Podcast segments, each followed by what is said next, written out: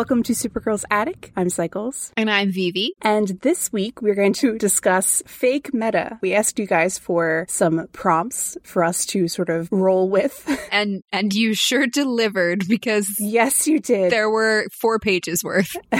and I thought it'd be best if we started with our most requested prompt having to do with the Hogwarts houses for the characters. Hobbit Killer on Tumblr asked, You've teased it, but I think you owe the listeners a proper sorting of the characters into their Hogwarts houses. And Anon on Tumblr said, Y'all talk a lot about Hogwarts, so what are your thoughts on what house the characters would be in? And Rachel on Twitter, Rachel Joy23, and on Tumblr, Cyclone Rachel asked, What is Alex's most Slytherin moment? And in contrast, Kara's most Gryffindor moment. A little presumptuous there. No. I appreciate that we got this many asks about it because you really resist having to give answers to this because we sometimes disagree a bit yes, on Kara. We've had quite a few discussions about it. And and it's like in a family where like the parents don't want anyone to know that they argue. we have these debates privately a lot, but we can't it's like Fight Club, we can't talk about we it. can't talk about it. I just like to also have things neatly laid out and kind of agreed upon so they make sense to people. But alas, we are here.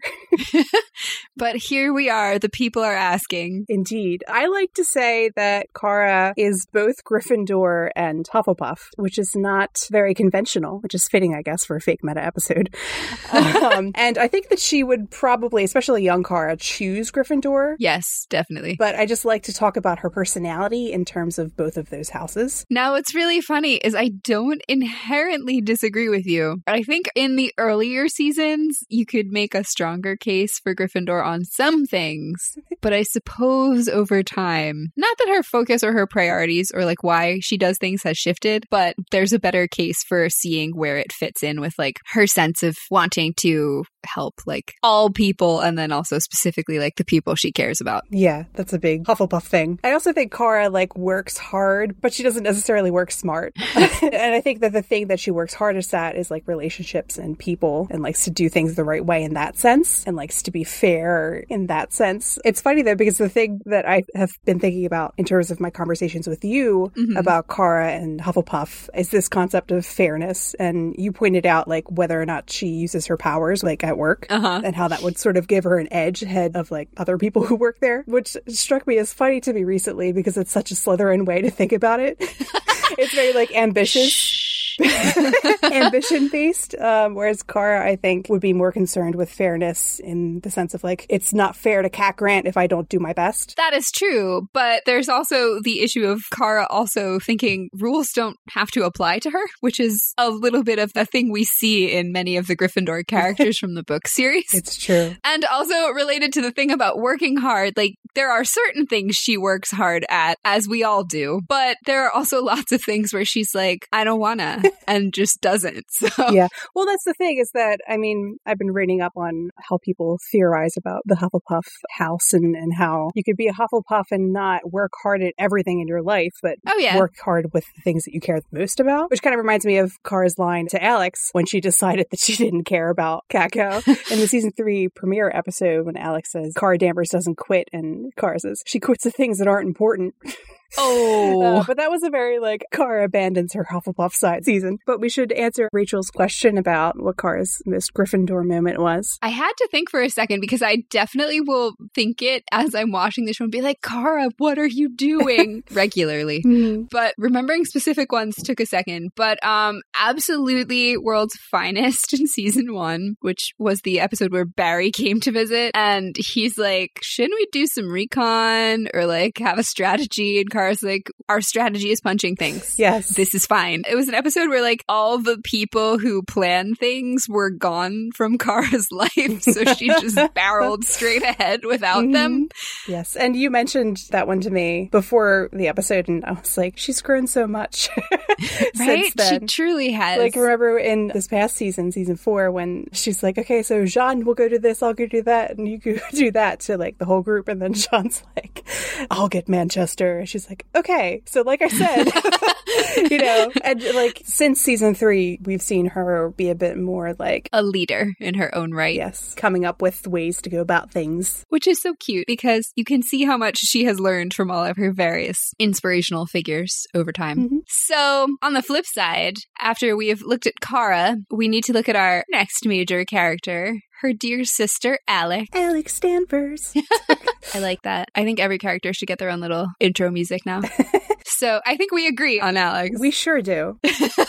we don't agree with the official tweet from the writer's room, Mm-mm. but we agree with each other. And, and that's, that's, what, matters, yes. the writer's room said that there was not 100% agreement, but it was like majority. Yeah. So I'm like, I want to hear from the dissenters. um, but Alex is a Slytherin. Yeah, like a lot. Mm-hmm. and I think people who know maybe either just the movies or know the movies in the books, but maybe don't look at kind of the way the sorting stuff works in a lot of detail will get a little bit put off by that because you're like, oh, that's where all the villains go. No, no. I have talked about this one at length before. So if anyone wants further detail, I'll link you to it. Probably the best way to think of it is a contrast to like how Kara looks at the world and the people in it with a very broad scope and uses that for her motivations. And for Alex, it starts from like very small mm-hmm. and the things that are personally important to her and then moves outward as long as it's connected to that. Yes. There's a bit of like an inverse, but they both cover both sides. Alex is protective of her family like an angry cobra mm-hmm. protecting some eggs. Um, just like that. That's a mental image I want everyone to have. so, what are your most Slytherin Alex moments? Oh my gosh. So, Rachel asked for one. I had to stop myself at three. and I think I had four before I really cut myself off. so, let's see. The first one that came to mind was in season four in the scene where she's walking out of the DEO interrogation room and she has manipulated the guy into telling her the information about Agent Liberty and she just kind of smirks. Mm-hmm. A, it's a shot that's framed really nicely. B, it demonstrates her cunning, if you will. Yeah, I will. my other favorite one is from season one. I think I managed to think of one from like every season though. But my other favorite one, it was in season one in Human for a Day. So we had like the awesome storyline with Kara. And then Alex and J'onn have this other storyline that is like, as you like to say, classic Alex. she tricks J'onn, cuffs him to a pipe, leaves him there, summons an escaped mind control alien to attack him and then goes out to fight it, having pre prepared every weapon in the building and is just picking them up as she goes mm-hmm. and has basically taken down like everyone all at once. Yes. So if we would like to compare again, Car and Alex. yes plan and punch. Yes. Cars, her Gryffindor matter of like supergirling is now it's time to punch your face. Actual quote. yeah. Yes. And didn't you say you had one? Yes. So actually, any scene that Alex is in with Lillian just seeps pure Slytherin energy from both of them. Yes, it's actually battling snakes. Like how Alex sets up the fact that she has killed a Kryptonian before. Like she doesn't feel good about it herself, but she uses that as a tool to make Lillian respect her and kind of like leads her on a little bit and makes her think that like, oh, maybe you're into this idea.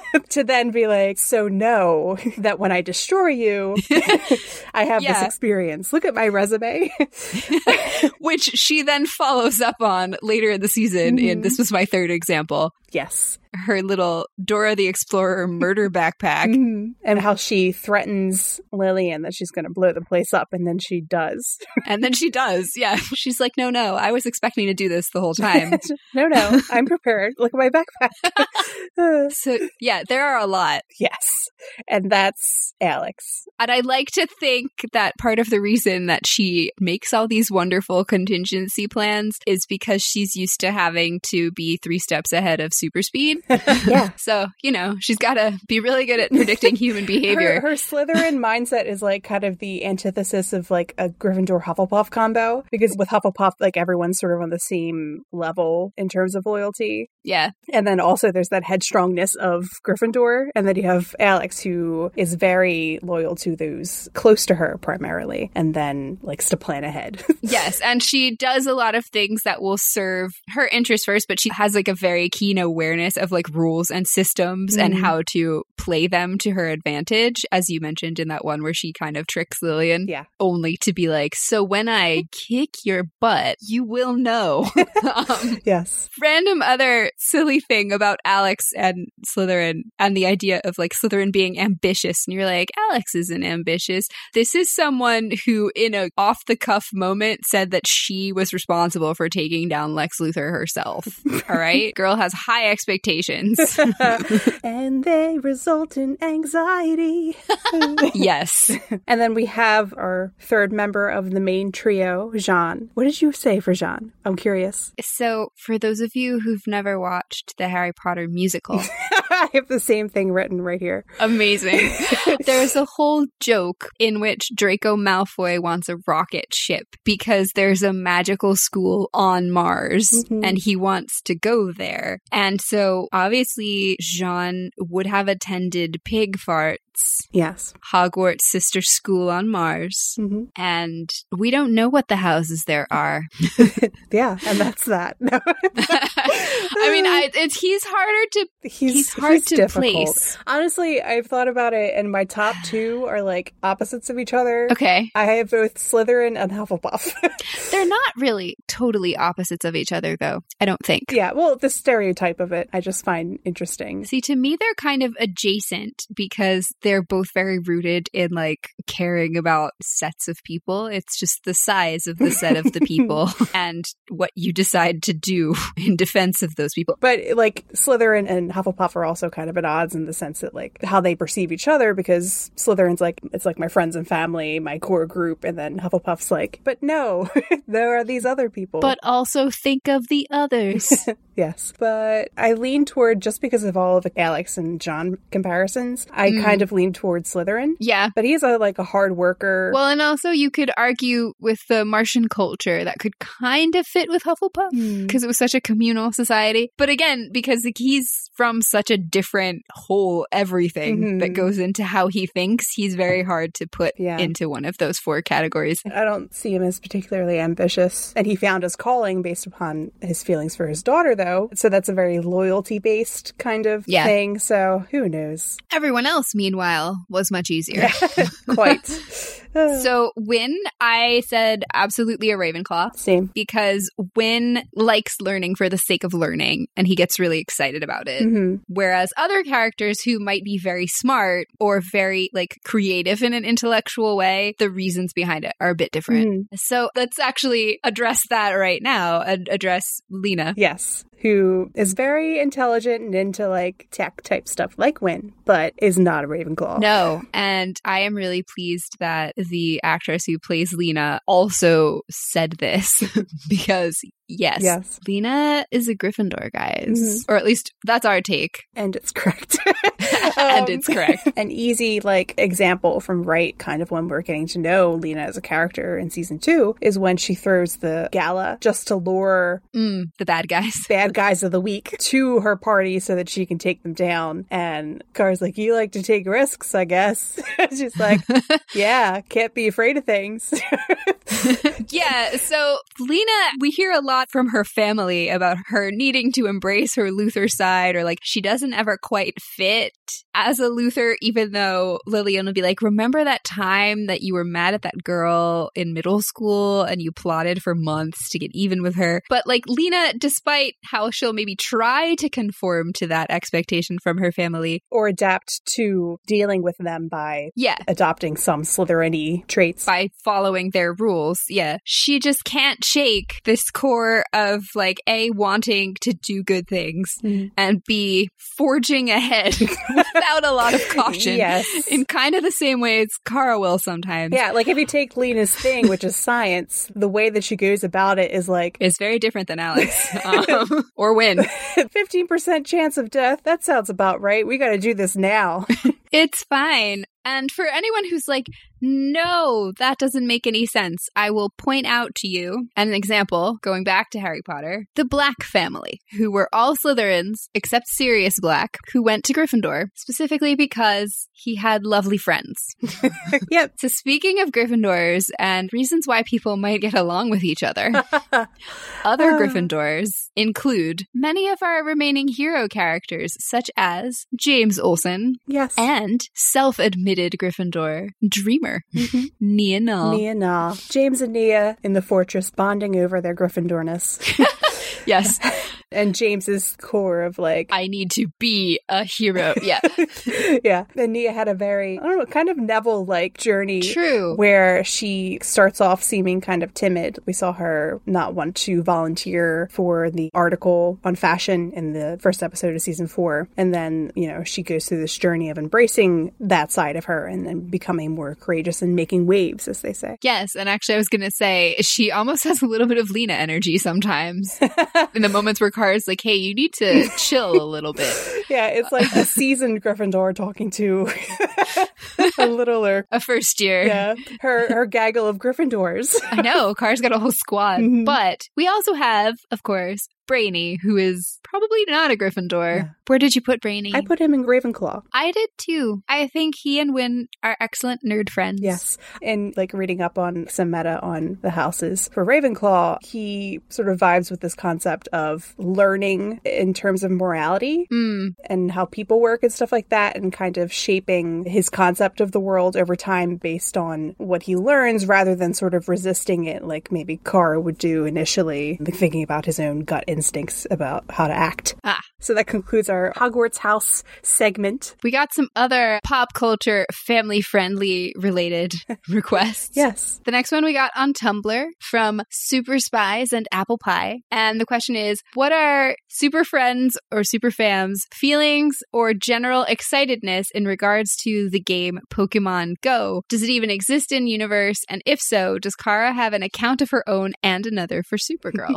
hmm. I think Kara, being the level of nerd that she is, would have one Pokemon Go. At least one. At least one. Yeah. I don't know that she has like apps for games on her Supergirl phone. I was going to say, I don't know also that she'd necessarily have time to be checking another phone if she had one as Supergirl. Yeah. Because she's always on the run looking for people. Plus, she's a very present person. She likes to spend her time like with people or like if they're watching a movie, like with a group. And we'll probably see this reflected in Kara's behavior with technology in season five, actually. But I would guess that she would like Pokemon enough to try that out personally. she would probably, if she plays, occasionally be tempted while she's in other countries to like see what special ones are there. But Mhm. then her equally secretly dorky sister would probably get angry at her for cheating like that. Yes. Also, when she's trying to catch Pokemon, she would always get that "don't play while you're driving" alert. Because she's moving too fast. Flying, yeah. True. oh, yeah. That might hinder her ability to play too much in the super suit. the next sort of maybe obvious choice that people might go to is Nia, but I'm not sure if she's in the right age bracket for it. Let us know if you guys are around Nia's age and love Pokemon and Pokemon Go. Because we're not sure. We're not sure. um, I could see Lena being very competitive about it. yes. Lena would discover that there was like a gym right outside of L-Corp And and, just just, be like time. in her office trying to like level up Mhm. and beat stuff all day for probably a solid week. She invents. She'd a- probably code some kind of Yeah. thing to play for her while she's working, like a bot. And speaking of like techie people, Winn would totally play. Like absolutely. Yes. Maybe the most. Yes, Winn would play the most and he'd get excited about it. And then Brainy would like hack the whole thing and mess it up and be like, I'm not impressed. Especially when Brainy just came in. He's like, What do you think? This is VR? This is nothing. Like, So you catch the Pokemon. but it's not really there. But you just tap the screen. You can't actually feel like you're playing. In the future, we have real Pokeballs. right? Actually, that would be really amazing. Plot twist in season five Brainy is going to have a Pokeball that's part of the whole VR Perfect. story. You heard it here 1st Mhm. Another pop culture question or two related questions. We had an anon on Tumblr ask which Disney princess would you associate with each character? And I am Delta S on Tumblr asked favorite Disney princesses of the Superfam and why. Hmm. And you see these as very different questions. I do see these as different questions because the first one is like, which one do you associate with the character? So, like, who has like some kind of spiritual kinship to them in some way? Mhm. And the other one is just like, which one would be their favorite? And those two might not necessarily be the same. And in some cases, kind of like with Hogwarts houses, what you want to get might not really be what's there in your mind and your heart. So so, which princess would you associate with Kara? I said Aurora, Sleeping Beauty, Correct. which is so mean.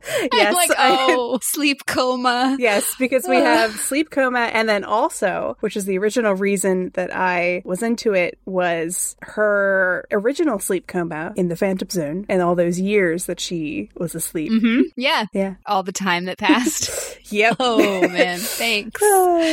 Also, there's a dragon, and Car likes dragons.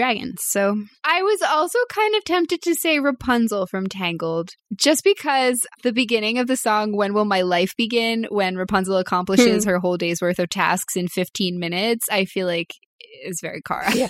Fair. It's kind of like a compromise. I have Rapunzel for Red Daughter. Hmm, yes, we also made that joke once already. Yes. She's like in her tower, you know, and then has that sort of manipulative force. And she's reading those books yeah. and making art she drew in her little journal. Perfect. And then she had her very Disney princess moment. yes, in, the, forest.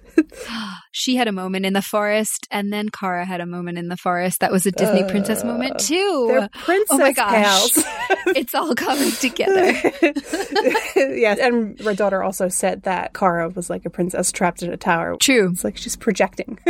Yes. Did you have a different favorite Disney princess for Kara? A favorite Disney princess for Kara? Yes, I said her favorite would be The Little Mermaid. So Ariel. I get that. Just because Ariel collects all kinds of human things That's cute. and is mystified by them. and also wanted to go away and and she wanted to be where the be people where are. the people are. Personality wise, so sort of more with the association. I also had Anna from Frozen, just that same energy. Oh yeah. Speaking of Frozen, guess who I put as the Disney princess I would most associate with Alex? Olaf.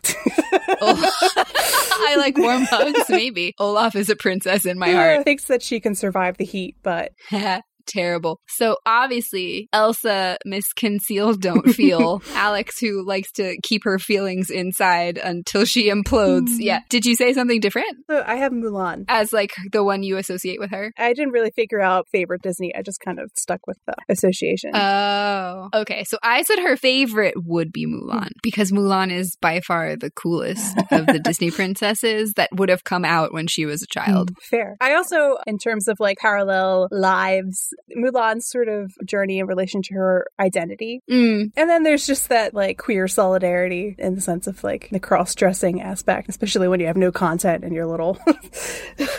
I liked your J'onn choice. My J'onn Mm. choice. My J'onn choice was like a really out of nowhere, and I like it a lot. And I will blame Youngblood Buzz for this entirely for her Disney Princess playlist. I decided that the Disney princess who most suits J'onn is Moana because Moana goes on a quest to understand who she is and figure out how she will uphold the legacy of her people. oh, J'onn. I didn't think J'onn would have a favorite Disney princess because that seemed a bit beyond Hmm. the scope of his interests as fake Hank Henshaw. Although I could see him being dragged into it by Kara or Winn. But for some reason, I think he would like Belle, and I don't know exactly why. I think maybe it's just how well made the movie is that I think personally. but that's just a free association answer for you there. Ooh, I like it. Speaking of Belle, I said that Belle is the Disney princess I would most associate with Winn. I like it. It just makes sense. I don't know why, but it does. Eccentric father likes to learn stuff. a little bit more eccentric. all right. Father that the town wanted to have locked up, all right? Perfect, I guess. totally works. But then I said Winn's favorite Disney princess was probably Cinderella because, hello, there's a huge, amazing costume making scene. and also the mice are adorable. What did you say for James? James is Princess Hercules. Princess Hercules. Mm-hmm. All right. Because James can go the distance. and it really resonates with him. And they both get there, you know, they work at it and they make it. And they also transition from scrawny child to super buff yeah. hero. So there we go. I like it. And I have one for James's sister. Oh, you do? I do. It's Pocahontas. And I was like, who Aww. who has Pocahontas energy? And I felt like Kelly because there's a sense of wisdom about them both. And like she's very calm. Yes. She's a very steady presence. Mm. Love you, Kelly. I accept. Who did you have for Nia? Anna as the one I would associate with her. And I said her favorite also would probably be the sisters in Frozen. Yeah, I can see that. Especially because she was close to her sister. Yes. Well, and especially also because she always assumed her sister would get the powers. And then there was like power angst. Oh, Yeah. And then now they don't talk to each other. That's sad. I also had Anna and I also had Moana. Aw. Nia is truly representative of her generation. I could see her being obsessed with Moana. Mm. I like it. And then for Lena, I have like 200 options. You have 200 options. You go first. My Disney princess that I associate with Lena, I said was Snow White. Mm-hmm. Number one, because you have the evil queen. Mm-hmm. Number two, because the evil queen sends the huntsman out to collect the heart. Oh. From Snow White. nice connection. And we had Lena's experiments with the hearts and all of that. Yeah. The other one that I had as what would be maybe her favorite in a way would be Rapunzel. Not necessarily because like she like loves Rapunzel, but because I think the storyline would yeah. click for her. The family dynamic aspect. Mother Gothel would relate for her. like, let's be honest. yes. Well, that's also why I have Cinderella in the list. Mm, I thought about Cinderella and then I was like, mm, she doesn't really have that Cinderella energy. no, but the aspect of like her position in the family, but like there's a lot of wealth in Lena's case. Minus the part where she had to live as a servant. Yes. Plus, there wasn't an aspect of like fake affection that there was with Mother Gothel. Oh, true. So just that family dynamic aspect as opposed to like anything else, really. Hmm, interesting. And then I have Jasmine as sort of the, I think like the wealth aspect is what pulled me to that one. Now, I could see it more from like a character energy point of view because Jasmine was constantly like, You said I can't do this. Mm-hmm. Too bad. I'm gonna do Gryffindor it. Gryffindor energy from Jasmine. Yeah, exactly. but she also had that very like smirky eyebrow thing going on. Yes. Yeah, so I agree. Kind of had brainy thoughts. Oh, I liked your brainy thought. I said the Disney princess, so for most associate with, was probably Ariel from The Little Mermaid. Yes, agree. Because of his feeling like stuck between worlds currently. And that the one he'd probably like the most or find the most entertaining as he's catching up on 20th century culture would be Belle from Beauty and the Beast. And I don't know why. Sorry. We're just like, they just like Belle. Belle. I said the same thing for J'onn. And Belle is everyone's, every alien's favorite. I don't know why. It just is. Because everyone in town makes fun of her and they empathize. Sad.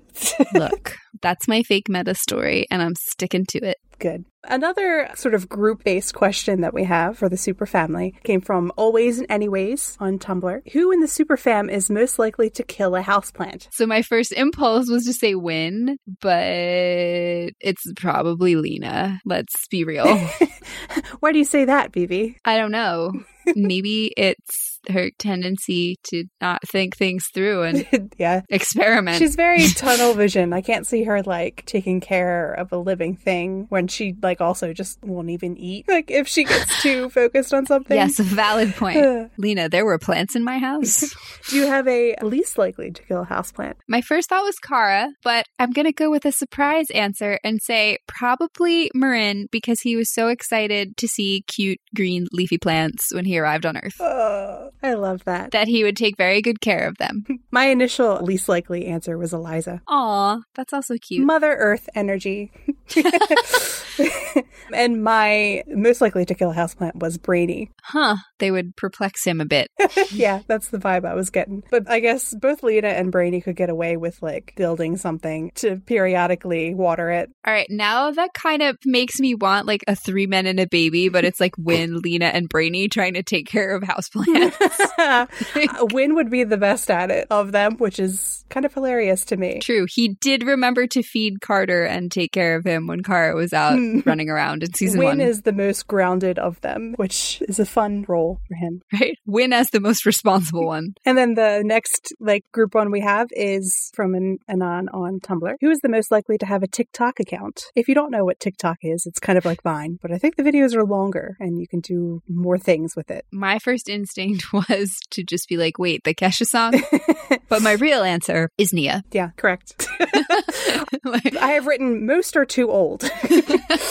definitely. And I also said that maybe Nia downloads it onto James's phone, like when they're in the Fortress of Solitude event, because he's out as Guardian, and then they can make like TikToks in their superhero forms. She'd also think it was really important for him to have it as the head of Catco. Yes. I was just thinking that it would be really hilarious if like J'onn secretly has one. Because he can shapeshift, he could do anything. can do anything. It could be amazing. Wow. Kara runs an Instagram where she makes food posts from everywhere in the world, and J'onn it has a TikTok full of celebrities. it's perfect. So now let's get into some more character specific questions. This may shock you, but Kara is the character for whom we got the most questions. What? I can't believe it. I'm a agog, I am a aghast. on a show about Supergirl. In the spirit of, I think, pure fake meta, let's get the ball rolling here with a question from an evolutionary matter on Tumblr. Why is Kara's favorite mascot of all time Gritty, the best mascot of all time? Just the pure Gryffindor energy of Gritty. Gritty's just Gryffindor in its primal state. There, actually, I have a three part reason. Okay, fire away. So the Gryffindor energy, also the orange reminds Kara of Krypton's sky. And Kara just loves Philly. That wasn't a biased answer at all. Not at all. Once she had to fly to Philly to rescue people falling off of like telephone poles when they climbed when the Eagles won the Super Bowl. And she just fell in love with the city. That was an amazing answer. Thank you. I love it. Okay. I actually also mentioned that gritty is the colors of the sun. so we were kind of on the same page. It's the true answer. So the next one was an Anon on Tumblr asking, How are Justin and Brittany Kara's OTP when they were already over by the time she landed on Earth? She held on to hope She held on to hope. at a time when she needed it the most. I like that. I was also picturing teenage Kara hiding out in like the corner of a library with a lot of old copies of teen magazines because Oh. Alex made her study pop culture to pass convincingly as a teenager. That's fair. I also thought maybe she was just lying to Lena. or like pretending that had been like an active part of her childhood, kind of like she lied to Cat about elementary school. yeah. like that. It would also be sort of funny if Lena had also done research when she was younger to fit in like socially, because remember she thought people didn't like her because she's rich, and so I thought it would be funny if they were both lying to like kind of Pretending that they liked normal things. Yeah. more into it than they really were. Amazing. We have a few questions from Sporadic Post Hideout on Tumblr. The first one is How does Kara afford her apartment and like three new outfits in every single episode? As Cat's assistant, Kara got discounts on fashion, and that's why Cat was so offended by her style in season one. I love it. That's perfect. My boring, serious answer is that we did find out in this season that Kara is paid as a contractor through the DEO, so she has two salaries. At some point, it happened. Although she did have the apartment for a while before she joined the DEO, presumably. This is true. We could also just pretend that Kara doesn't live in a particularly nice area because Kara is immune to crime. Mhm. Next question. Would Kara get a dog or did she have any other animals after Streaky? I said she had a bird at one point, but the cage made her upset. So Eliza or Alex would often walk in and see a bird flying around in the house. I can't see that lasting long. exactly. I said at Supergirl's Attic, we are always here for some cameos from Krypto, the fluffy super dog. So She would totally get a dog. someday, maybe. I'm sure Melissa would be down for it. Mhm. Other question from Sporadic Post Hideout. How often does Kara communicate with other Arrowverse characters? Because in the finale episode for Legends of Tomorrow, Sara said that Kara, Barry, and Oliver didn't want to participate in the superhero theme park for kids, but that seems super out of character. Ha, super. For Kara, if not everyone else. So what are your thoughts? I know it was probably scheduling needs, but I want a fictional answer. well, it was during the finale. So at the same time, Kara was dealing with her finale. True. Kara had a lot on her plate because she died. Yeah. That puts a damper in things. Like, I mean, Kara is absolutely the kind of person who would say, sign me up to go visit a theme park for little children and be like, Mhm. hello, young citizens. I am a superhero. Uh huh. but she had to save the earth and make sure Alex remembered who she was and not die. So, unfortunately, she maybe missed the invitation. Alas. So, our next series of questions sort of surround some Supergirl problems or queries that people have from Super Spies and Apple Pie on Tumblr. Does Kara have a Supergirl phone and a phone phone? Well, presumably a Kara phone. That sounds like a lot of money slash hassle, but also just whoops, she has Find My Friends turned on and her GPS signal is a mile above ground. Does GPS work like that where you can tell what layer they're at on the earth? That I don't think so, but planes do use it. So, Hmm. a mystery for our science and engineering consultants. Yes. Yeah, I think she does have like a work phone and a Supergirl Oh, phone. now I don't. I think she might not have at first, but like security wise, it would be probably, especially like the DEO and like, I don't know. See, yes, but we did see in season four that there was that like Supergirl contact app. Yeah. So my thought was perhaps rather than having a whole separate phone, she just actually has an encrypted app hmm for people to reach her. And because like some of them have all the same functions. Like there is actually one in real life. It's called Signal that is used by like journalists and political dissidents and other people who need to pass along confidential information. And it has like phone functions and camera functions and everything else. So she could feasibly do both. Yeah. Plus, in season four, didn't they mention like Alex getting a text from Supergirl or something like that? Yeah. Well, plus, in terms of like, oh, Kara might give herself away somehow, like, there's no way Kara ever turns her ringtone on. Like, let's be honest. Her phone will never make noise that a human could hear. Um, And then from Rachel again, we have a question about pockets in the supersuit. Do they exist? Where would they be? Would it really be beneficial to store anything in them while flying? hmm. Yes, I say definitely there are pockets. A, there could be one in the cape, perhaps, but also you can put pockets in boots. Mhm. So That's what I have shoe pockets, boot pockets, and cape pockets. We saw her take a little note out her cape in season two. She did, like a piece of paper once. She does need to take her phone with her because if someone from her day job is looking for her as Kara, she needs to know so that she can rush back over there or call J'onn. But what would she have in them? She has cape pockets filled with pot stickers so that when she does cape tricks, they get hit with like extra weight and they also smell food. Nice. And she keeps snacks in the extra shoulder padding that she has. So Rachel also asked, How is Kara going to hide her supersuit now that it includes pants? Where does the cape go? Well, we know how she's going to hide the supersuit now because Spoiler. Yes, from the recently released trailer for season five, it will materialize over her clothing, but that still doesn't solve the problem of her previous su- super suit and where that cape went, and the skirt for that matter. See, I just kind of accept the fact that Kara can move fast enough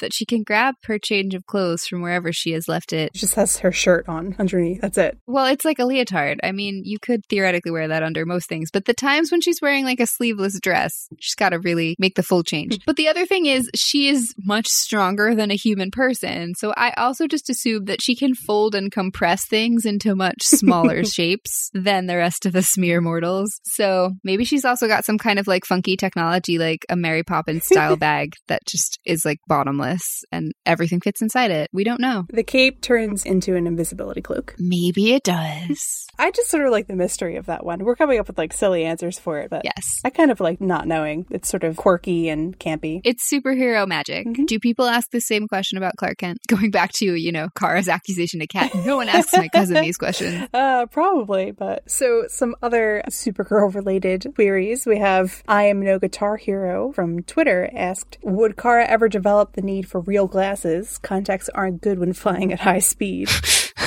real answer, no. Fake answer, it'd be fun for like, I guess maybe Kara has a situation where her powers are fluctuating randomly because she would both have to be human enough to have like the need for glasses and then also be flying for this problem to ever come up. True. See, now I actually said A, this would be an interesting question for our science folks. But B, if Kara as a Kryptonian goes through similar stages of aging as a human might, then perhaps she'll reach a point where she would. But I also said if she did need them and contacts are obviously inconvenient for flying, maybe because she has laser eyes, she can give herself LASIK. That could be fun. Some mirror work. Some mirror work with changing the shape of your cornea. It's fine. Nothing about that sounds dangerous.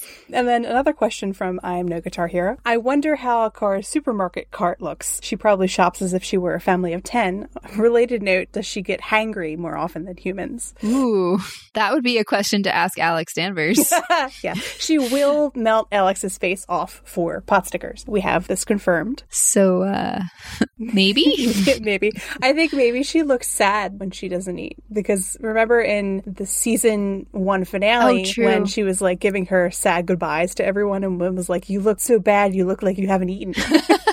You look like your blood sugar is low. Here, yes. eat a pack of Twizzlers. And by a pack, I mean a pack for a Halloween candy.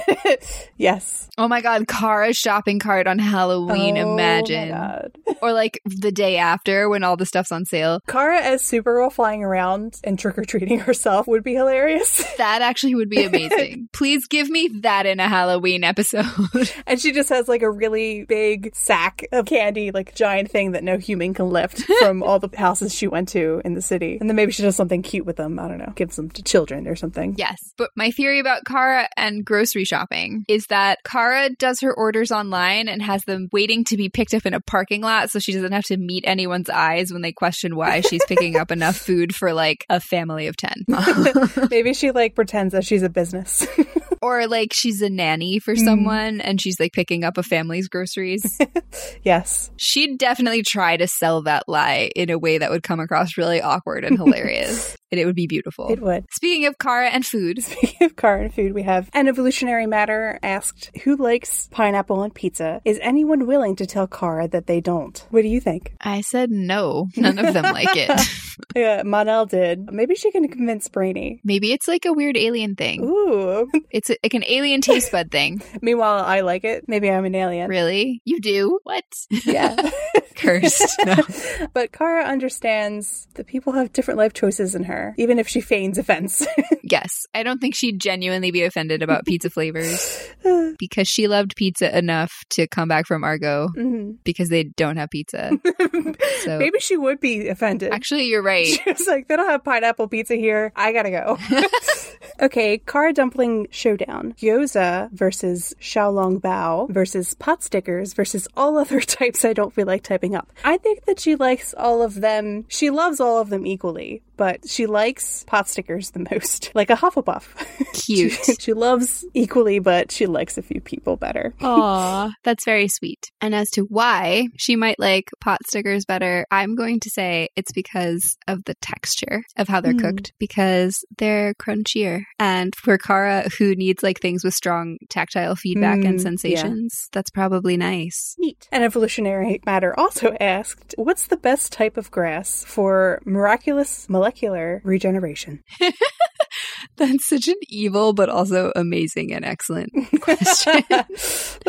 so, what do you think? What is the best type? I have Bermuda grass, has roots as deep as five feet, and it is a commonly used drought tolerant grass and requires full sun, as in eight or more hours of direct sun. So, peak sun. It's peak solar energy, mm-hmm. which is a good choice, but the official clear winner answer here is, and this is real, there's a species called panic grass, which obviously, when you're in a hurry because your sister's Mhm. dying, is the natural choice. I mean, that's basically what Alex was using. It is cultivated specifically by Alex Danvers.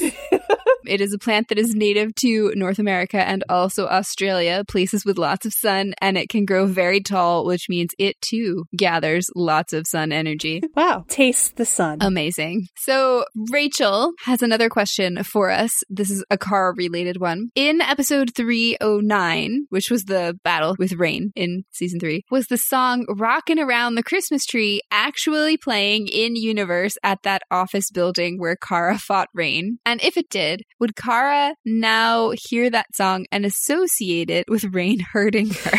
Thank you Yikes. for this question, Rachel. You know who we are. I think this one was inspired by a conversation we had had in the SBF server. I had had thoughts about J'onn actually only playing Jingle Bell Rock once at Christmas because he thinks of his father and how he tried to introduce him to that song. Oh, sad. Look what you've done. yes. And I figured with this, maybe they all like drink hot chocolate in honor M'yrnn. And then when Rocking Around the Christmas Tree comes on, Kara does think of Reign. And then she sees that she's surrounded by family and loved ones and takes another sip of hot chocolate. And Sam survived and is okay. Mm-hmm. So all is well. A Christmas ending. all right. Comic Girl asked on Tumblr For the Silly Meta episode, we know that canonically, Kara has assembled IKEA furniture and delivered puppies for the greater good. What other random acts of super kindness do you think Kara is engaged in off screen? What a lovely little question. That was an excellent question. What do you think, Vivi? Kara 100% absolutely will deliver cupcake orders to little children having school birthday parties. That's cute. Mine is also uh, related to Tiny Tots and food. Not this time, but it is related to the pocket question. Oh. She carries little band aids with the super S on them. Ah, that's so cute. For kids that she sees who get like little scrapes, helps them out. That's absolutely wonderful. Awesome. I thank you for that question. yes. thank you. Superlad on Tumblr asks Kara's feelings about and why she decided to become the face of the welcome video for alien immigrants and refugees when they first land on Shelley Island. Mine's a pretty straightforward answer in terms of like, Kara just wants to make people feel as welcomed and loved and safe as she felt when she landed with the Danvers family. I like that answer. I'm sticking to it. Excellent.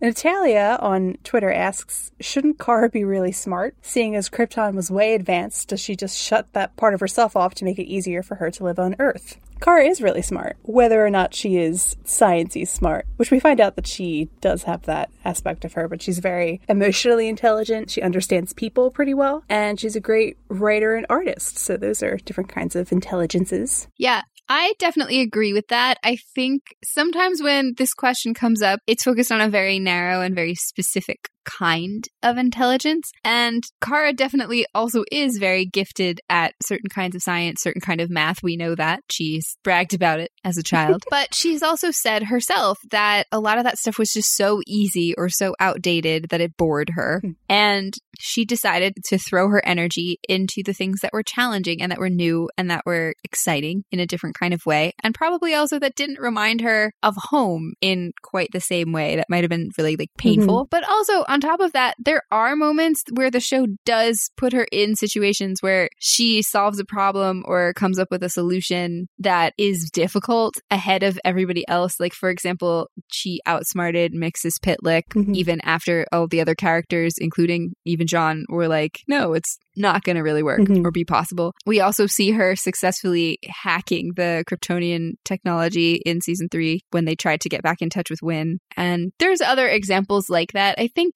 it's hard to show that with just like nonverbal cues mm-hmm. a lot of the time. It's a bit easier to show it like in writing, like if you're doing a comic panel or something like that. So it's not to say that they're not aware of it and that it's not there because I think Melissa does convey that in the facial expressions when Kara is processing like a problem, mm-hmm. but they don't say it outright quite as often. Yeah, it is funny though in terms of like meta and science. I had written a post a while ago for season three, I think, about how like maybe sitting at the Danvers family table with a bunch of like scientists may have been difficult for Kara with her father who was a scientist and her father who wasn't able to save Krypton. But then we found out later on that Kara's father bounced ideas off of her. It's also kind of interesting if you consider like how she didn't like Earth history, but then we saw in season three that she was super into Kryptonian history with that rite of passage and spent hours studying it. So maybe she sort of resisted learning Earth specific new things when she had this sort of history and expansive knowledge for science and history that was specific to Krypton and would rather channel her energy into other things that she ended up liking a lot, like all the humanities, which is an ironic name.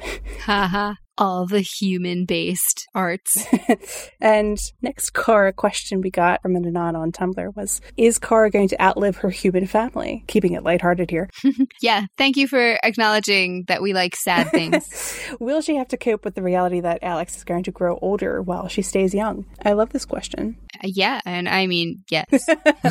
like, eventually. yes. Uh, it's sort of not strictly canon in the sense that they have outrightly said on the show, yeah, Kara's going to outlive her human loved ones. But Eric Carrasco did tweet, he was one of the writers up until season four, that she will in fact live a very long time. And I like to talk about this idea a lot because it's sad. But you would. But also just because it sort of hints at Kara's core thing, which is that she lost everyone once and it formed her into who she is. And I'm just really into the idea of like this sort of looming threat of an inevitable future where she experiences that again and like how that impacts her and how she thinks about her life presently. Although I was talking with you and like other SBF members, I think we came up with the idea that like it's kind of awesome that she'll live and get to see like Alex's children and grandchildren and be in their lives and like tell tales about Supergirl's big sister. Mm-hmm. Be the family secret for a long time. Oh, I did have a thought though. Ooh. This is kind of related to the other question about like, would she age? Mm. If she travels back and forth to Argo often enough, will that affect the speed at which she ages? I suppose so. Would she go back there after her Earth family passes Hmm. away? Well, I'm also wondering what's going on over there because Alura doesn't Right. seem to have aged. Oh, true. But there were people like having kids and stuff. So, True. because we did see that one random little boy, I can't see, especially if Alex did have like children. descendants. Yeah. I can't see Kara really kind of splitting. no. I think she has a sense of connection and responsibility to Earth specifically. Yeah, she has said that a few times. Like, this is my home now. But she'll still have J'onn. Yeah, she'll still have J'onn. J'onn didn't realize when he made that promise to Jeremiah that it was going to be like literally forever. Forever. it's like once you're a parent, you're a parent forever, man. Martians know. Martians uh. know. Hashtag Martians know. yeah, but would Alura even be alive? Who knows? Something to think about. So the last Kara specific question that we have is from an evolutionary matter. Who taught Kara to cut her hair? Who got their hair lasered off by accident when she learned? Wow, that's uh, an interesting take. People getting their hair lasered off. I feel like the whole Danvers family would have helped with that in one way or another, and that Kara definitely was practicing on some things that were not hair attached to anyone's head before she moved on to pro level. Actually, Streaky got a haircut. yes, that would be amazing. In my mind, my first thought was goodbye to any stuffed doll or creature that Alex had that had like fabric yarn hair. Fair. Maybe that's also how she learned how to do all her cool hairstyles with like the braids and everything too. She's a hair expert now. She is. Because that's something that requires so much practice with like the delicacy of the movements. It Mhm. makes sense then that like she's so into doing cool things with her hair. Yeah. But did anyone ever have an accidental laser incident? Well, I was picturing Eliza actually talked to Martha and got the idea for the mirror situation. And she's like, plants a video camera and like coaches her from the other room. Ah, so, so she's from a safe distance away. Alex walks into the bathroom thinking that Car's hogging it. and then that's how Alex went from the long hair that we saw in the pilot episode to that's when she finally made that first cut. Oh, oh, ooh, that would be actually a really fun backstory moment. Like Kara Yeah. giving Alex a haircut. It's sort of like a maturing moment. It's like another step closer to adult Alex. It is. That's also like a baby step towards the trust fall where she leaps out of the building and just assumes Kara will catch her. Yes, you can cut my hair off with lasers. That's the backstory behind the scene in the woods when Kara accidentally heat visions right next to her. And she's like, what the hell? She's like, I like this length of hair.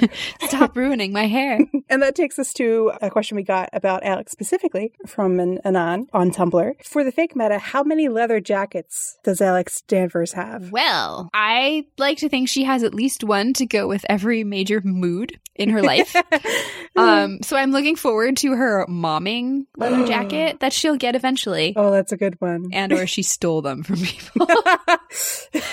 I have a long list that's like she has a business leather jacket, a combat leather jacket, a bar hopping leather jacket. Ooh. Uh, winter leather, obviously, a date specific, like a little bit fancy leather jacket, sister lunch leather jacket, formal leather jacket, and a brown space dad leather jacket. Aw. Okay, that was a good way to end that. Thank you. Nice. One that's earth tones to go with J'onn's aesthetic. Yes. And then we got a few sort of Danvers family related questions from Super Grizz Mama on Twitter. How has Kara not accidentally killed Alex by now with all the arm punches and pillow tosses? Constant vigilance. with great power comes mm-hmm. great responsibility.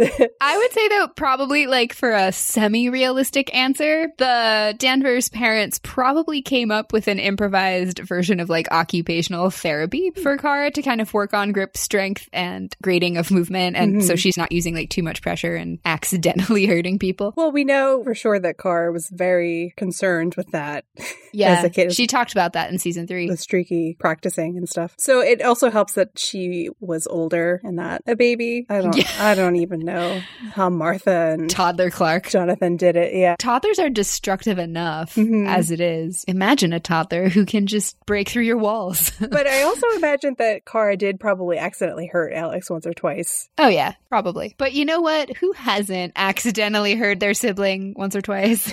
Yes. And then we have a question from Heat Vision Rocks on Twitter, aka What the L. Excellent pun. Mhm. Ever since I'll Meet You Outside, I've been wondering what other situations would the Danvers sisters have code phrases for, and what would those code phrases be? That was hard. I don't know what specific phrases they would come up with. My thought was maybe something that's like a line from a movie, but they probably do have a code for like, please come rescue me from this terrible social event that I no longer want to be at. Ah, yes. And that could go either direction, actually. I feel like they both have reasons that they would want to get out of awkward moments. yeah. Um, but it's actually, it's probably easier for Alex because she can just say words and Kara can hear her from anywhere. yeah. whereas Kara would have to come up with an excuse to like text or call. hmm Yeah. Car's a great get out of any event free card, whether it's a code phrase and an excuse or a code phrase and jumping out a window. Exactly. So our next Danvers family one is from an anonymous Tumblr user, and it is How mad was Eliza at Kara after she made it snow in the living room, and was Alex also in trouble for encouraging her? I'm just envisioning when Eliza is approaching, the floor is just wet at that point. Oh no. Uh, and then Car's genius thought is to try to use her breath to dry it, and then it just freezes. And then, like later on, she's like, "Oh, heat vision, that would have helped." So like like frozen, but not. Further proof that Kara is a Disney princess. yes, My first thought was that scene where Eliza kind of talks about how much she enjoys watching Kara use her powers. So I think she'd be more amused than anything else, but she would also be like, you need to clean this mess up. yes, I agree. But we've also talked about Eliza and Jeremiah and their dynamic and how we've kind of suspected that maybe Jeremiah was more the strict, like anti-power one. well, yeah, because he was the only one we've ever seen scolding Kara. hmm About it. Like, Eliza would always come at it in flashbacks from the angle of, like, please don't do things that put everyone in danger. yes, Not like, don't do it ever. exactly. And actually, while we're on that subject, it goes with our next question, which was also an anonymous Tumblr question, which is Can we talk about Kara using her powers for casual or mundane things and the superfam's reaction? Like, does Alex make Kara do the cleaning since she has super speed, or does Eliza ask Kara to move furniture around the house? Yes. And yes, definitely to that one. Kara is the furniture mover for everyone. I do appreciate that, like, she would have that sort of role in the family, whereas, you know, how people are like, oh, can I have some strapping young lads to move this table that anyone could lift? having had to move a couple of times with lots of furniture, I'm just like, imagine not having to pay for a moving truck because Kara could just move everything for you in like Yeah. half a day. Mhm. And I like to think that, uh, especially like early on, would do like Alex's chores for big sister points or something. They would negotiate a trade. Maybe Alex would do the homework Kara doesn't like in exchange for uh, taking care of chores. Hmm, interesting history. It would be even funnier if Kara's like, uh, but I don't want you to do my math homework. Fair. Hmm. She's like, I hate it, but don't touch it. Let's see. Any other kind of casual or mundane things she would use them for? I like the idea that she uses them to know, like, when her phone is ringing, so she never has to listen to it make annoying You noises. do like that a lot I because you talk do like that. I do. Well, because they've kind of shown it a few times as well in the show. But let's see. Other kind of casual things. Kara absolutely, if she's hanging around at home late at night and she gets a craving for food, will go to wherever she can get delicious food, even if it's not in her time zone or country. Mhm. That is probably the number one thing that Kara started doing when she became Supergirl, going all around the world for food. Yes. I like the idea that when Kara first became Supergirl, she would like casually Snapchat Alex from just random locations. I've always liked the idea of Kara taking her like painting stuff out somewhere. Aw, like in a scenic location. hmm Aw, that's cute. And another Kara slash Danvers family question we got from an anonymous Tumblr user was how about Kara slash Danvers family plus alcohol? Any thoughts on that, Vivi? I mean, like, I love the Thanksgiving scene where they're playing, like, Stop Taking Away My Beer, that is fun. I get like wine night vibes from them. like, as a family. yes. Aw, that would be really cute one day. the three of them having a wine night. Does J'onn also do wine, though? I think, I don't know. Maybe. That would be so cute. Whole Space Fam wine night. Clark can come too, because apparently he also likes wine. yes. And we got a couple Eliza Danvers specific questions. Delightful. Thank you. Thank you, audience, for recognizing our interests. from Wizard of Oz with an A, H Z, from Tumblr asked, please make up Eliza backstory that explains her inherent mistrust in people. Smiley face. Which we recently talked about in an episode because she had discussed it with Alex how both of them have the same view of people, but that Kara believes that everyone's as good as she is. What are your thoughts? I came up with a silly reason, and I blame this on the fact that I've rewatched Pride and Prejudice like a few times too many in the last several weeks. Fair. But I decided her inherent mistrust of people stems from the fact that everyone would always assume that Eliza was a nickname and her full name was Elizabeth, and it just really annoyed her. and it struck really deeply. It's just, it's in there. People won't take no for an answer and just accept reality. J'onn reads her mind. He's like, oh. Won't make that mistake. Yeah. I have a much more serious one. And I swear to God, I'm not trying to go for shock factor here. But I thought it would be sort of fitting and interesting if maybe Eliza had lost a sibling at some point, like maybe when she was young. And the idea that like it was a person's fault and that that sort of ties into her view of people. And that maybe she also felt like a little bit of responsibility for it herself. And I thought that would be interesting in terms of Eliza's own sense of responsibility. And then maybe there's a bit of transference with Alex. Hmm. And like, I just think of the line from Eliza, You're my daughter, Alex. I wanted you to be better than me. So, Ooh, just an idea. I like it. And then another Eliza question that we got was from an evolutionary matter. Eliza's favorite ch- chain of molecules. I appreciate our science consultant sending us an Eliza Sciency question. Mm-hmm. First of all, I can't believe you think I remember anything about chemistry. Uh, Uh, ditto. There's a reason we have you come on the show, Annabelle. right? There's there's a reason we don't talk about science. Um, but if I had to pick, it's probably something really cheesy, like the molecule for oxytocin, because that is associated with happiness and love. Oh, that's nice. So I chose a polymer called para-aramid. It is heat resistant and has strong fiber, and it's used in bulletproof body armor, helmets, brake pads, ropes, and is an asbestos substitute, so safety. and para-aramid fiber is known as Kevlar. I thought some of the Ah, Kelly Alex fans would enjoy that subtle endorsement. specifically Anivo, who made up that nickname. Yes. And then we have a couple questions for our other parental figure in the show. Yes. Space Dad, J'onn. A Wanderlark on Twitter sent us a question. When Martians change form, their clothes change too. Are their clothes part of their body? Does J'onn even own any clothes? um, I thought that was an amazing question. Uh, J'onn actually has nerve endings in his clothing. Oh my god, that would be so distracting. yeah. I mean, if you think about just like even if you're easily irritated by clothes, imagine that Your clothes are your, your, skin. Clothes are your skin. That'd be awful. I'm sorry to everyone who has to hear this podcast. in reality, I would say that maybe J'onn has like the ability to shift certain kinds of things within his vicinity, maybe. Mm. So maybe he does own like select items of clothing that he wants to wear, like that aren't part of the shape shifting. Hmm. This could also be why he has so many cool fedoras.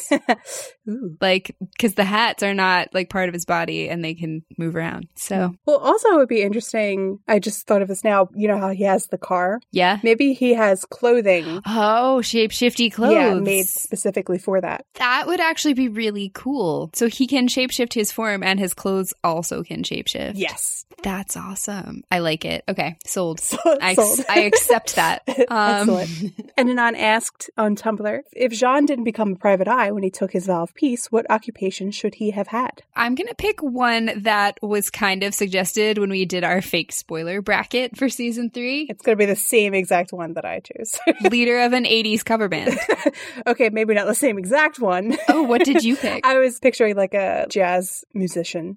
Oh, right. We talked about that one time. He would be hilarious, like Ron Swanson's alter ego. Yeah. that does like jazz performances. Uh, Mhm. yeah. Okay. I like that better. It also kind of goes with his new like snazzy wardrobe that he's got Uh-huh. going on for season five. Neat. But either way, J'onn secretly would have had musical tendencies somehow. hmm We have a few other characters we got some questions about. We sure do. Rachel had a few questions here about Brainy. She asked, why in episode 16 of season 3 did Brainy really need apple cider vinegar? So I had to like research what you do with apple cider vinegar Yeah. because I have never needed to purchase it in my own life. But apparently you can use it as a preservative. So maybe he was planning to like take some 21st century food back for the rest of the Legion, especially after like Imra was so enchanted by eating ribs with your hands. Ooh. So like he could have been preparing some artifacts for the rest of the group. That's a good answer Thanks. I worked hard. compared to my three answers that I have, which are all terrible. apple cider vinegar can apparently be used for hair conditioning, oh no. also making home baked gluten free bread. Maybe Brainy can't eat gluten. That would be interesting. and then also maybe Brainy read online that it increases energy levels, and he was like, "Yeah, I'm into that." And maybe he doesn't know that the things you read on the internet might not be true. So wait, you're saying he's doping with like natural home remedies? it's a spiritual like cousin to when he got like so wasted. Maybe. Brainy's just trying to live his best time traveler life. That's really that's the answer, regardless. He's like, "This is one of the drinks of this time." I will taste it. So Rachel also asked us, was Brainy actually wearing Winn's real clothes in episode 401, the season premiere? And if he was, how did he get them? Did he choose that outfit on purpose? Yes, he broke into Winn's house. No, He does idolize Kara enough that honestly, maybe. I mean, where is he living? He he might be living in Winn's house. Maybe they traded. It's like a timeshare. Uh, yes, it's a time share. um, I mean, Brainy got the toys that he had in that same episode from a place that Winn shopped. So in reality, he probably also went to Winn's clothing store. he probably did, but I was like, I wouldn't put it past him to go swipe like one of Winn's actual cardigans because he might think like Alex needs the soothing scent to like be reminded Yes. that Winn is still out there in the world. Winn could have easily left like some clothes in a locker somewhere. I don't know at the DEO. Oh, he does have a DEO locker. That's true. Neat. Two more brainy questions, also from Rachel. Yes. How much does he, having the last name Dox, and now living in a time where that word has taken on a different meaning, get offended by the phenomenon known as doxing? Hmm. He probably does find it offensive, but also like a very primitive kind of thing. Yeah. Just from on like a technical level and also just on a maturity and like cowardice level. Cause it's really kind of a low blow to, you know, do that to people. Yeah. I was thinking maybe he's more of a free information type. Huh. Also combined with like how it took him a while to get how living in this time is. Maybe he didn't really get privacy issues at first. Maybe, but they did talk in season three about how there was like the period in the 21st century when there were problems with social media that like ruined society. So, Well, they said that there was a weird period where people were sharing where they were. mm, true. Maybe he just thinks it's weird. weird. I thought, I don't know. I just thought it'd be interesting if he was less prone to consider privacy. All right, maybe I'm going to change my answer then. I'm reconsidering because he kind of can access like all information about everyone, Mm-hmm. That's what I was thinking about. but he doesn't go around like sharing it all. Yeah, well, it's not really relevant. That's true. If it was relevant, he probably would. Until Alex told him not to. True. And last brainy question Which Keanu Reeves movie, now that he's been exposed to them, is his favorite? The Matrix. Just because I think he would associate the Matrix robots with maybe Brainiac. And it's kind of like, I wish one of the robots had rebelled and joined the humans. but then also just because his style is so similar in the show to the Matrix, like even the fighting, I think he'd vibe with it on that level. Ah, okay. I thought maybe his least favorite Keanu Reeves movie would be Sweet November, Oh, God. I which don't even remember that movie. which Kara puts on because she likes classic romance type movies, and then Brainy does not know how to process his feelings because it is a very sad movie. Spoiler. and then we got a question for Nia Nal from an anonymous Tumblr user. It is established in season four that Nia is the ancestor of one of Brainy's friends from the future. With Nia being trans, how do you think this works since the powers are inherited through the bloodline?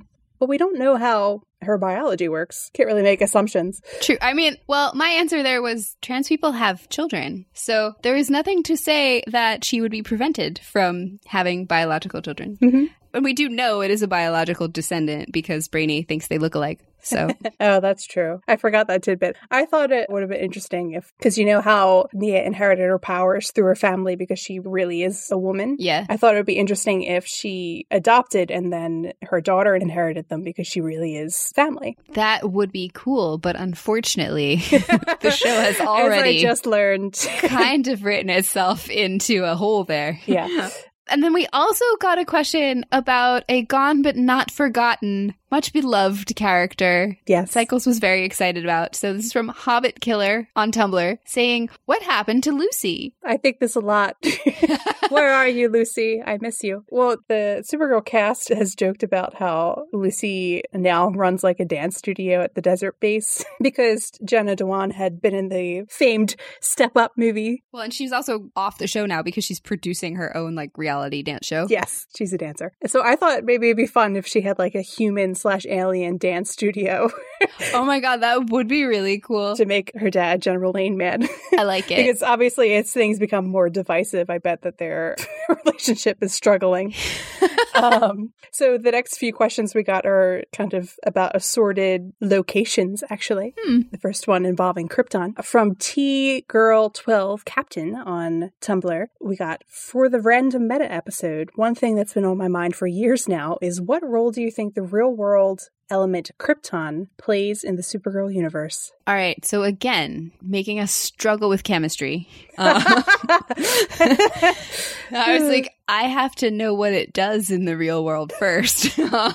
My thought is Kara finds out that it exists and she's very curious about it initially. And then now as an adult is mildly put off by the fact that it is kind of glowy greenish like kryptonite. Oh, it's sad. Well, because it was discovered probably about 30 years before the comic was written and was definitely the inspiration for kryptonite hmm and also for some of the powers that Kara has because it's used in MRI imaging technology, Mm. Which is actually the way that the Supergirl show depicts Kara's X ray vision working more so than as an actual X ray. Hmm. So that's kind of cool. fancy. It would be a lot simpler to answer this question if there was a separate Kryptonian language that they used regularly, but they speak English there. So if they had a whole different language they spoke all the time, it would make sense for our English translation of their planet to be like, oh, we'll call them Krypton because kryptonite is kind of like this element that we have. Uh, okay. But alas, My other thought is maybe Alex has figured out a way to use it on like medical treatment for Kara. interesting. Since it's the gas that you use to stabilize like different kinds of things that go in electronics and lights and stuff.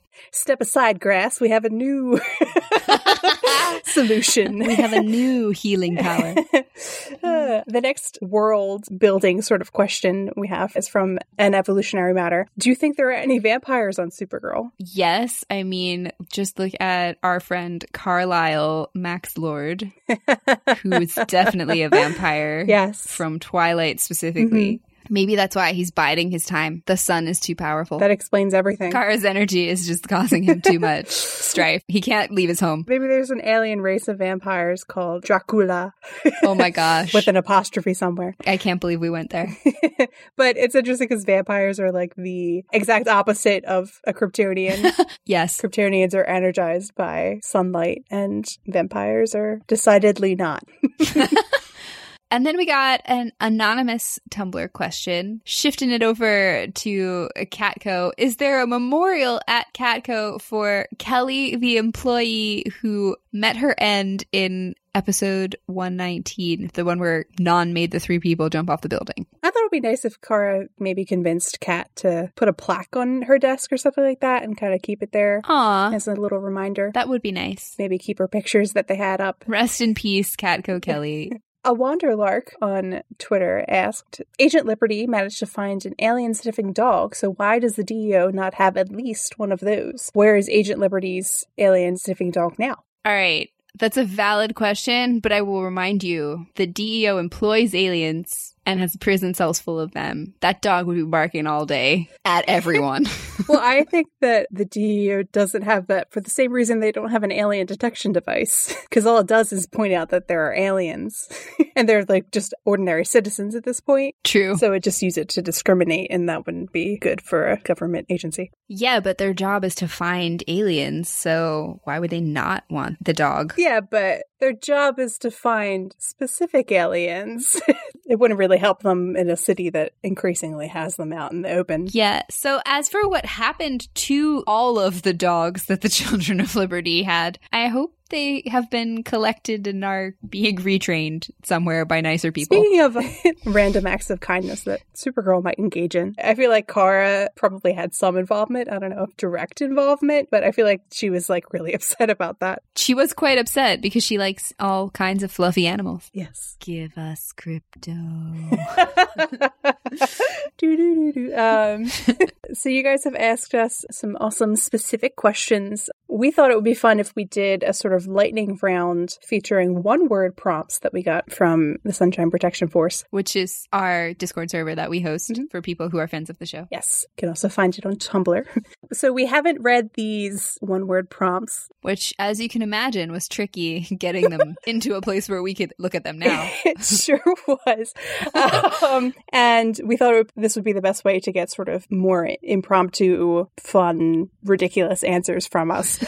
Because the previous questions veered from like silly to more serious and less fake meta questions. But we'll see what happens here. Our first round of one word prompts we got was from Comica Girl on Tumblr. So she sent us a variety of words. The first word from Comica Girl is musicals. Um, Kara and Alex movie night. Yes. Correct. Okay. Uh, All right then. You read the next one. The next word is pets.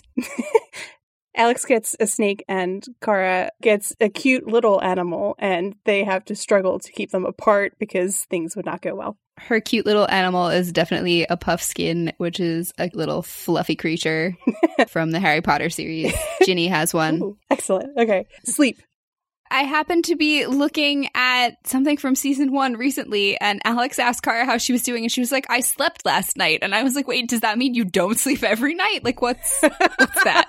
oh, that's that's new. That's a question. that is a question. we did wonder that in season three as well. Mm. So hmm. maybe she could go a long time. Maybe. I mean, if she is re-energized by the sun, she could just fly around all day to where it is still sunny. it's like coffee, I guess. I don't know. Maybe.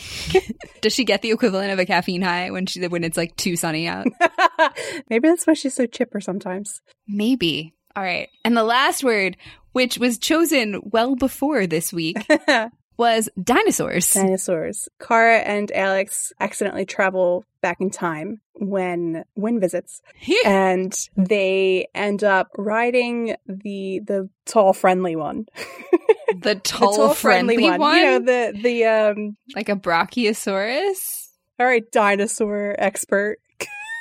Look, all right. If you were not enthused by dinosaurs as like a three to six year old, you're not living your best life. and if you're Melissa Benoist, you still love dinosaurs.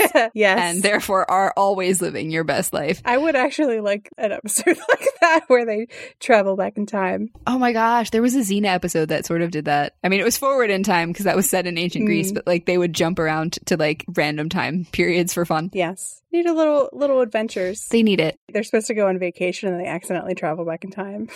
Maybe it can be like a legends induced thing. Maybe it could be like an anti-technology episode because they don't have any. I want to go back to a simpler time. maybe they appreciate it more. Maybe. so, our next set of words come from an anonymous user. yes. The first word is endgame. Endgame. We don't know what Leviathan is up to, Ooh, mysterious. or what is it up how to, that Vivi? will affect Lex. We just don't know. Tell us what Leviathan's real endgame is. Their endgame is to use technology to turn us into the society that you see in the Disney film WALL-E, where everyone has their own little personalized cart that drives them around so they can stare at their device all day and drink a Slurpee. The maybe their endgame is to take us back to the dinosaurs. Maybe The opposite of Maybe their end game. Their end game is to destroy civilization. there we go. The next one, crisis. Crisis. Crisis on Infinite Shirts. Sure. Kara, that's the name of the scene in the first episode of Supergirl when Kara asks Alex which shirt she should wear. And Uh, in the pilot episode. yes, uh, she's infinite shirts and she doesn't know which one. And Alex chooses the blue one, and that is what sets forth the series of events that leads to this Crisis on Infinite Earths crossover. Oh my god. but then we find out on some other Earth where there is a Kara, she chose the red shirt. Oh it's like the blue pill, red pill thing. Oh, my oh, god. Bringing back the Matrix. it's all connected. Wow. This is it all together. Perfect. Okay. Okay. The next one is therapy. A thing a lot of characters need. Specifically, I think there should be a support group for characters with deceased moms, and all of them are people who would be resistant to going to therapy, so you'd have to lie to them to convince them to get there. and it's Kara and Lena and Nia who are very diverse personalities, so you'd have to come up with a really convincing lie to get them all Oh, in that it's like room. a- it's like a party or something like. It's game night. Like, why are we not going to my apartment for game night? who are these other people here? What's going on? Um, Nia doesn't show up because she had a dream about it. Kara's like, I dig this because it's pleasant and quiet, Mm-hmm. but what is happening? Lena's suspicious. Lena's immediately like, it's too quiet and people are being friendly. this has happened to Lena before. It's an intervention. yes. Oh, okay. All right. Next one. the next word, guilt. guilt guilty. My first thought uh, is how our trio all struggle with this in like sort of different ways. Actually J'onn and kara both have that survivor's guilt thing Mm, going on. Good answer. um and then alex struggles with guilt uh just, Just in a more broad Like, yes. Yeah. it's like J'onn and kara have the weight of the world on their shoulders and then alex has the weight of J'onn and kara on her shoulders and then you also have Nia, who feels very guilty Yeah.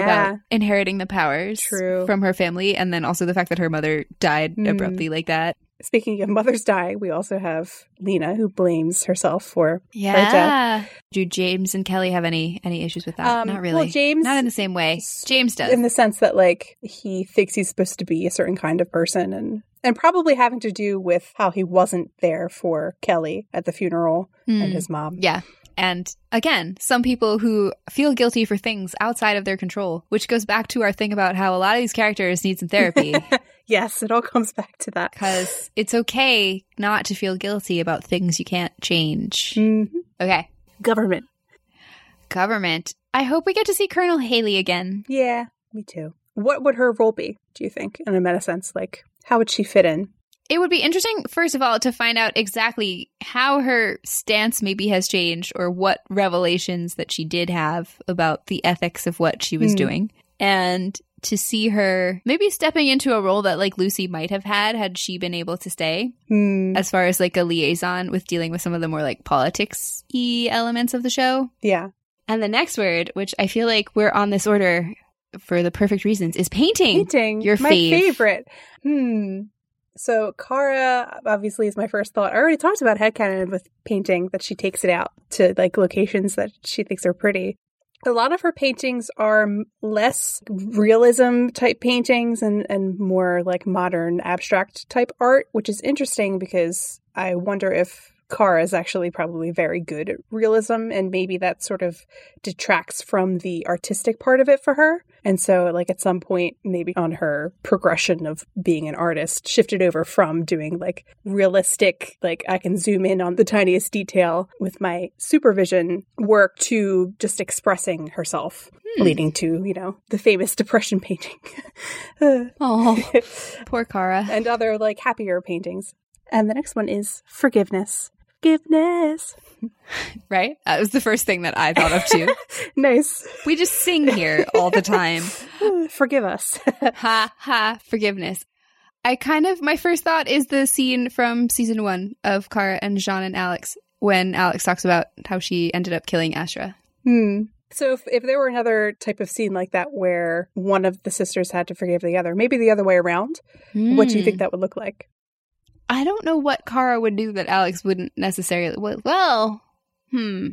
If it had something to do. Well, actually, I don't know. I was going to say if it had something to do with like the resolution on Jeremiah, but I actually think Alex has kind of revised her rosy opinion. Yeah. And I don't actually think there's too much she would find unforgivable at this point related to that.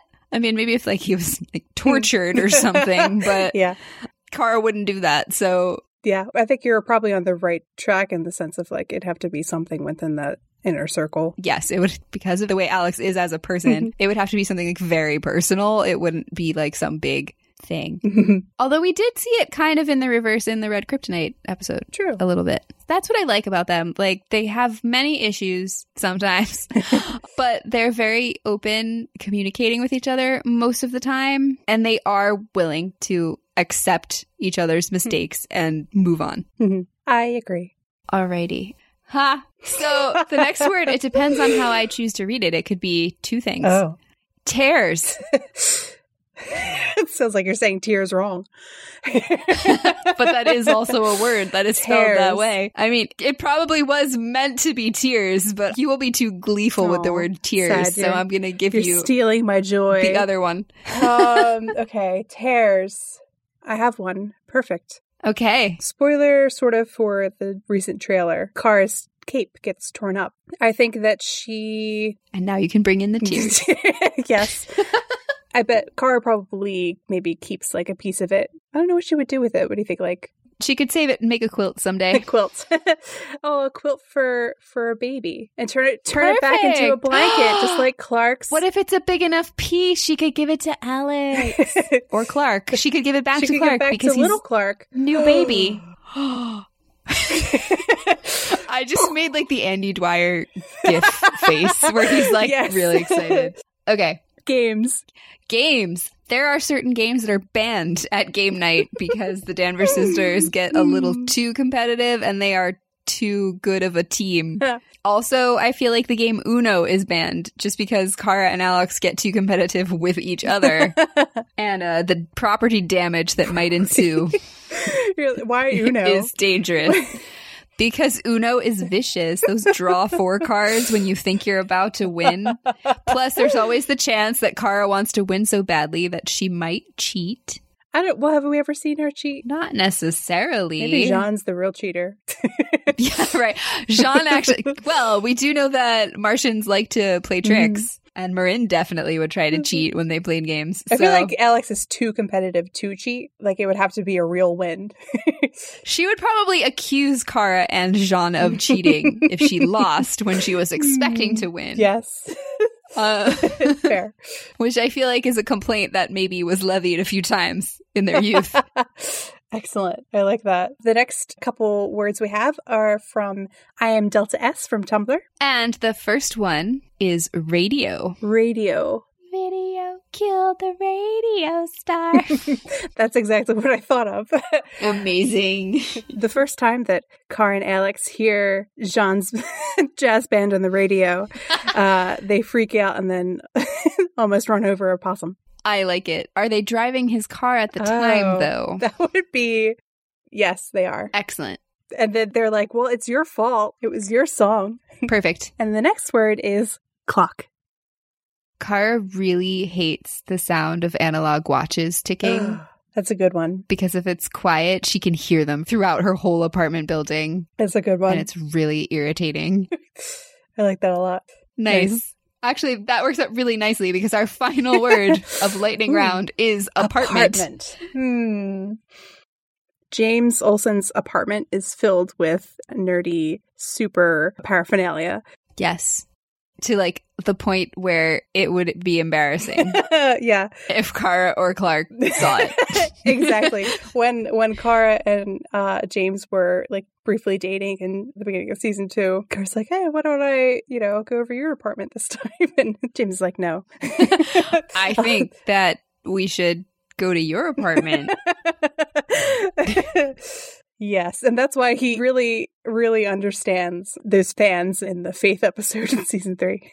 Oh my god, that's both amazing and terrible. And that wraps up all of our single word prompts and all of our questions that we got. Thank you guys so much for submitting them. There were Mhm. very many, but they were really entertaining and we had a lot of fun sorting through them and coming up with silly ideas Or sad ideas or or both. or true facts. And we'll leave it to you to figure out which is which. So, on that note, this is our last hiatus episode because Supergirl season 5 will be back next week, which means we will be back talking about the new season. hmm We're going to shift over and play with a new format for the show. We're still going to base what we talk about off of the new episodes that we get, but we're going to focus more on having like a topic for each episode and, and diving in into detail like we like to do the most. Yeah, and that way we'll be able to kind of track how different characters are progressing throughout the season and it'll give us more time to see like how different arcs build Mhm. and explore them as they move through the season and also to give us a bit more reflection on how the new content ties into things that we've already learned in previous seasons and figure out maybe where it's going towards Mm. later in the season. Yes. and then also, of course, as always, if you have specific queries or like content that you're interested in hearing more about that comes up in the show, you're welcome to send us feedback on Twitter, Tumblr, Instagram, or our email contact form at Supergirls Attic. And thanks for listening.